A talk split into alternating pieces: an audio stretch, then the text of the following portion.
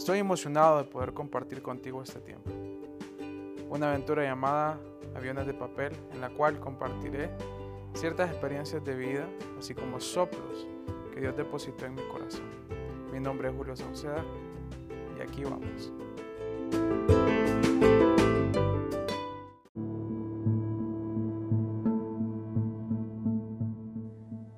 Tenía alrededor de tres años de haber conocido a Jesús cuando comenzó la necesidad más fuerte de saber cuál era mi propósito en esta tierra.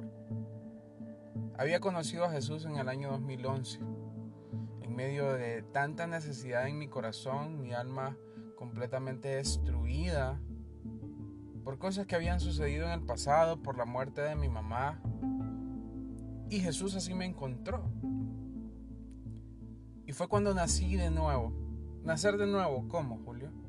Jesús hablaba con Nicodemo acerca de algo interesante, acerca de que se podía nacer de nuevo. Nicodemo surge con una pregunta existencial completamente válida. No había ningún problema con que Nicodemo lo contara o lo preguntara porque era algo completamente nuevo en aquel momento.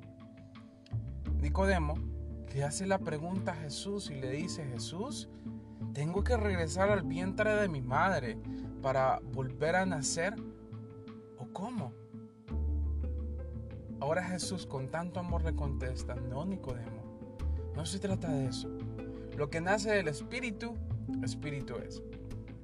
Y ahí nos resume Jesús una verdad, una verdad irrefutable de parte de Dios, que el ser humano, al ser reiniciado, en el momento que comienza su relación con Jesús, que tiene su encuentro con Jesús, nace completamente de nuevo.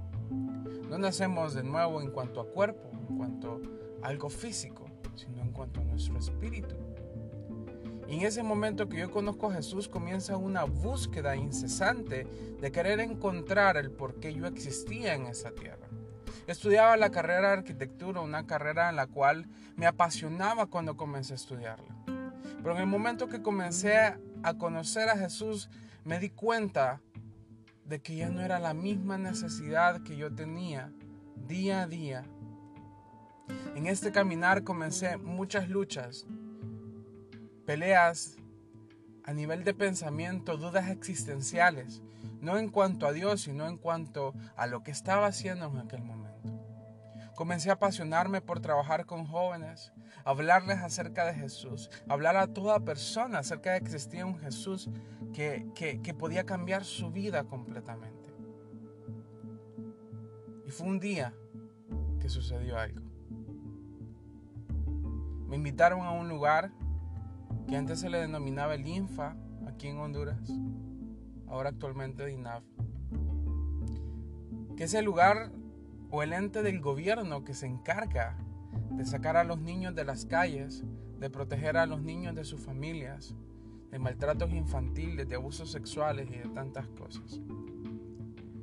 Yo decidí aceptar, pero en mi, en mi corazón comenzó una duda, y la duda cuál era, ¿qué puedo hablarle yo a estos niños si yo no he pasado nada comparado a ellos? ¿Saben? En aquel momento el Espíritu Santo habló a mi corazón y me dijo, Julio, solamente contá lo que viviste con tu mamá y tu encuentro con Jesús. Y yo dije, está bien, Dios me lo acaba de decir. No lo entiendo, pero así lo haré. Llegamos a este lugar, un lugar en el cual no era un centro para niños, era prácticamente una cárcel. Nos dijeron, dejen sus cosas, dejen su dinero, dejen relojes, dejen toda posesión material aquí. Y luego suban. Íbamos junto con personas que nos recordaban, militares. Había mucha seguridad en este lugar. Y comenzamos a subir a un segundo piso. Y cuando comenzaron a presentarme cada uno de aquellos muchachos eran alrededor de 30 muchachos entre niñas y niños muchos de ellos ya miembros de pandillas, otros maltratados por sus padres, otros los encontraron en la calle. Y en aquel momento había mucha, mucho bullicio. Pero cuando comencé a hablar, aquellos niños callaron.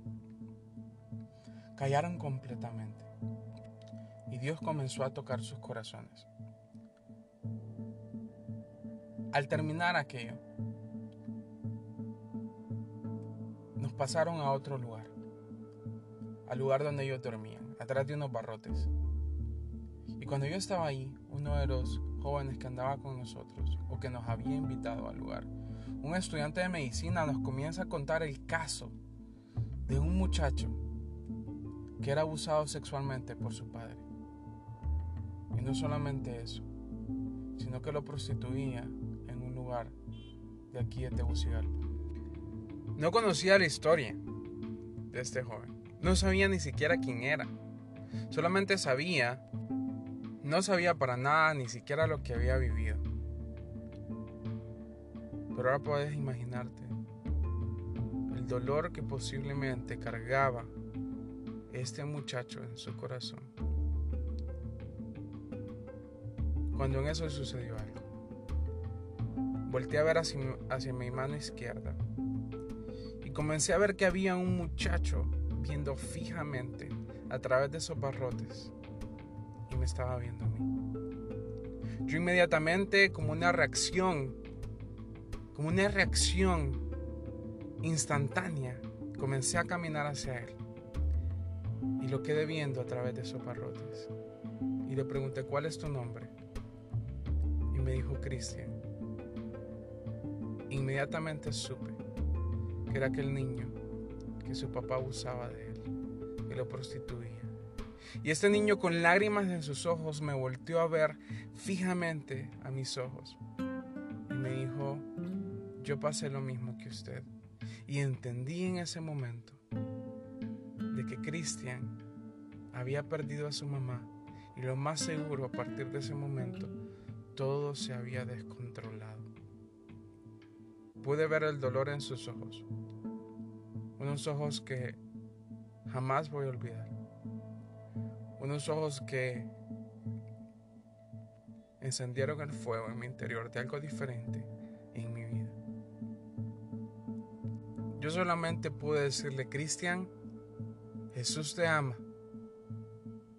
Jesús anhela tu corazón. Y tuve el enorme privilegio de poder presentarle a aquel Jesús que un día había cambiado mi vida. En aquel momento sucedió algo, comenzaron los otros jóvenes a, a, a estar muy activos y decidieron sacarnos de aquel lugar. No pude volver a hablar con Cristian. Pero mientras iba bajando la grada de un segundo piso, Cristian salió corriendo de un lado hacia otro y se asomó a través de las ventanas y de los barrotes de aquellas ventanas. Y me gritó, Julio, espero algún día volverte a ver. ¿Saben? Desde hace cinco o seis años nunca más volví a ver a Cristian.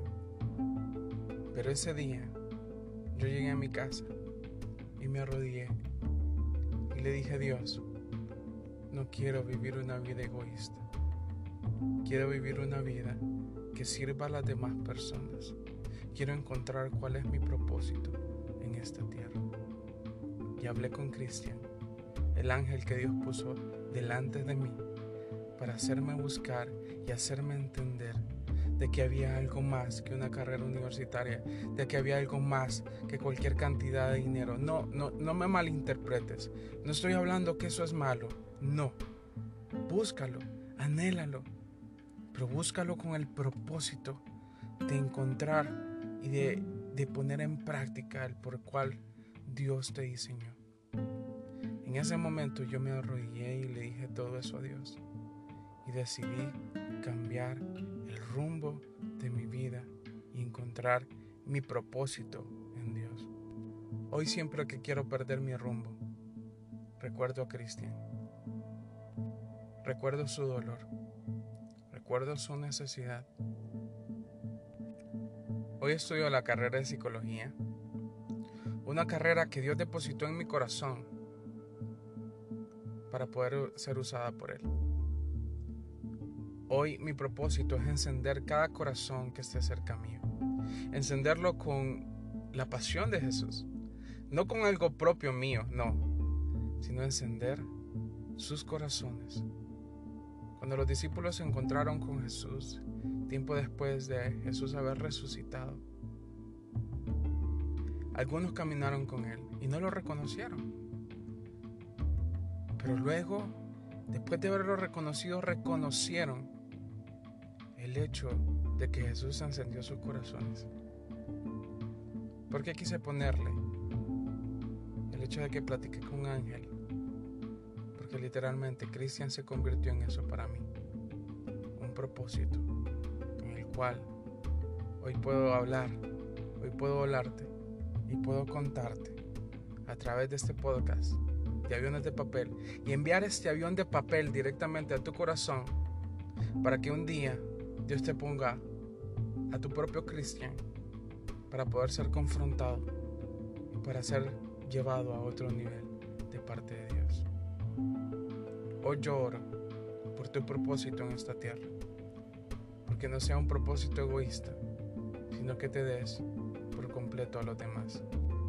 Este caminar es día a día y cada paso que des o te aleja o te acerca más a lo que Dios anhela para tu vida envío este avión de papel para que un día puedas encontrarte dentro del centro del camino y puedas voltear a ver hacia atrás y puedas ver hacia enfrente y te des cuenta que has comenzado una historia que no solamente se grabará aquí en la tierra, sino también en el cielo. y hoy te va este avión de papel.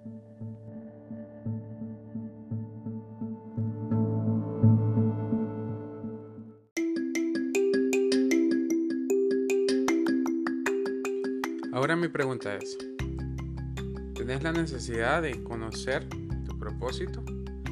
¿De encontrarte en ese propósito con Dios? Muchas veces eso nos confronta de una forma muy dura y muy fuerte pero vale la pena. Y si es así, quiero invitarte a que puedas orar conmigo y que puedas decirte, Señor Jesús, yo hoy quiero aceptar el llamado y el propósito por el cual me creaste. Quiero aceptarte en lo más profundo de mi corazón y quiero que mi vida solamente sea un reflejo tuyo a los demás. Ya no quiero ser egoísta. Quiero que mi vida de verdad florezca y dé fruto para las demás personas. No un fruto que solamente yo pueda comer, del cual solamente yo pueda alimentarme, sino que muchos puedan alimentarse de él. Gracias Señor Jesús. En el nombre de Cristo Jesús. Amén.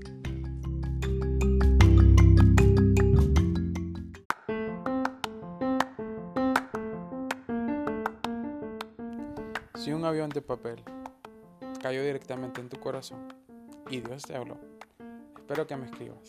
Estaré muy pendiente de lo que me tengas que contar. thank you